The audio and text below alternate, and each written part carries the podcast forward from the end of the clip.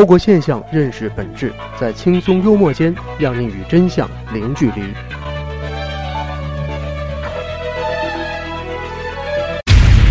这里是小猪混混的个人电台。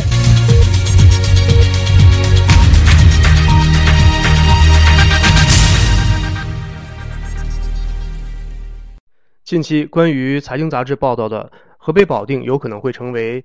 啊，北京的副政治中心的这样一个说法，引发了很多人的关注，因为这的确是牵一发而动全局。呃，究竟对于这样的一个说法，我们应该如何去看待？呃，究竟建设政治的副中心究竟是靠不靠谱呢？我们首先要回答的一个问题就是，北京啊，是否真的放弃经济中心或者是金融中心的这样一个说法，或者是他要建设一个政治副中心？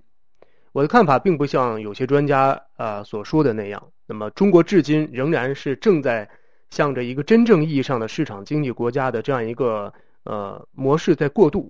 政策的制定、监管都是中央政府及其下属机构的工作。所以，你看，商务部在北京，发改委在北京，一行三会都在北京。所以，你才知道，虽然上海在建金融中心，也就是中国继香港之后最适合成为金融中心的一个城市。每天京沪快线的飞机，那座位是排得非常满的，大多数是进京跑项目、要政策或者要钱的。前些年，央行在上海设立了一个上海总部，他的一把手也就是央行上海总部的主任啊，党委书记，他是中国人民银行的副行长苏宁先生。也就是说，央行上海总部他的一把手是一个副部级的干部，这样的一个单位也是一个副部级的单位，副部级的干部要听命于。呃，正部级干部的指挥。去年，中国上海自由贸易实验区揭牌。那么，尽管他是挂着国字头，但出席揭牌仪式的领导啊，他是政治局的委员啊，上海市委书记。那么，同时呢，还有商务部的部长高虎城等等出席。你看，出席这样的一个会议的领导的最高的规格是政治局委员的级别。在中国的金融中心的建设当中，上海的优势明显。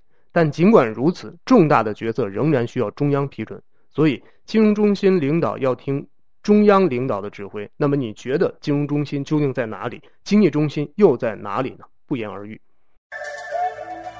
透过现象认识本质，在轻松幽默间，让你与真相零距离。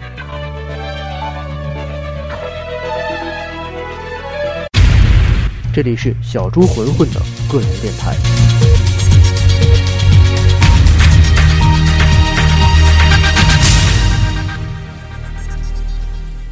另外，天津这些年也在建设金融中心啊，或者是经济中心，号称未来世界上最大的金融中心瑜伽铺也在建设当中。尽管去年就有工程啊停工、部分工程烂尾的这样的一个事实，那么其实天津滨海没有赶上当年像建设上海浦东那样的一种机遇，同时。这些年，各地各种名头的特区和实验区已经是概念非常之泛滥。各地方政府为了争得国内及国际的资金和企业的入驻，已经是各显神通，各自征战了。你给地皮优惠，我就给这个税收优惠，甚至为了撇清招商当中的一些灰色地带，有些城市已经把招商引资外包给了一些公司来操作，这样。你就可以想象得到各种灰色地带的问题与这个地方政府之间就撇清了一种关系，划清了界限。尽管如此，你要看到中国的人口红利在终结，劳动力成本在增加，土地价格在上涨，空气和环境问题在显现。与此同时，世界上其他的发展中国家也在复制当年中国的经验，也在吸引投资。在这样的情形之下，天津瑜伽铺错过了一个中国经济。最快的增长的一个时机，所以它会出现停工、缓建，甚至有工程烂尾的一个情形。那么，所谓的保定如果建设政治的副中心，这事儿结果会怎样呢？地方政府的这个愿望肯定是好的，只是说让你放弃北京的工作生活，去天津跟保定，你肯吗？为了一个批文啊，在北京跑三天，跑三个部委能够跑完，然后你又要去天津或者去保定再跑两天，你肯这样做吗？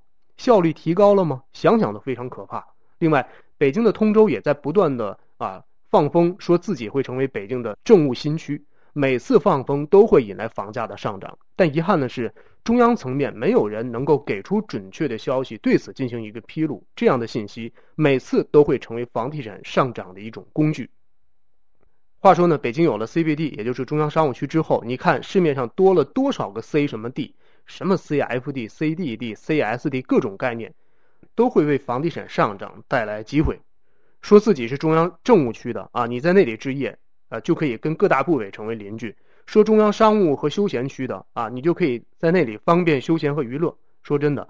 我在北京的政务网站上根本查不到除了 CBD 之外其他的 C 什么 D 的说法，这些概念是被放大和大范围的使用了十多年之久啊！消费者与开发商之间信息严重不对等。遗憾的是，政府层面没有人出来说话，啊，你就信，呃，就信了；你不信就不信，你爱买不买。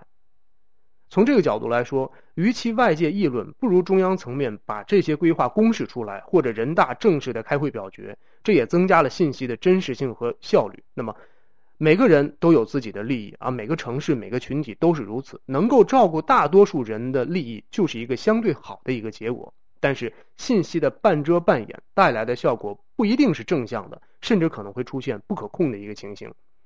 我们在讨论保定或者天津或者全国其他的任何一个什么城市是否会成为政治副中心也好、金融中心也好、经济中心也好的时候，首先要期待政府层面在顶层设计的角度当中，能够给出一个更加准确的信息的披露的这样一个机制跟可能。放风式的这种试探可能会有用，但也可能会误导消费和投资。除非你可以承诺，这个投资如果失败，由你来做这样一种赔偿，这点显然是做不到的。所以说，我们真心希望政府层面，特别是中央层面，能够及时的就这些信息给出准确的一个回应，不要让这种声音在坊间如此不和谐的、无序的这种流传，它对于我们实现中国梦没有任何好处。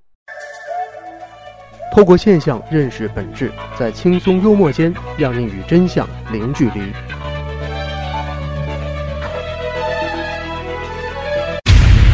这里是小猪混混的个人电台。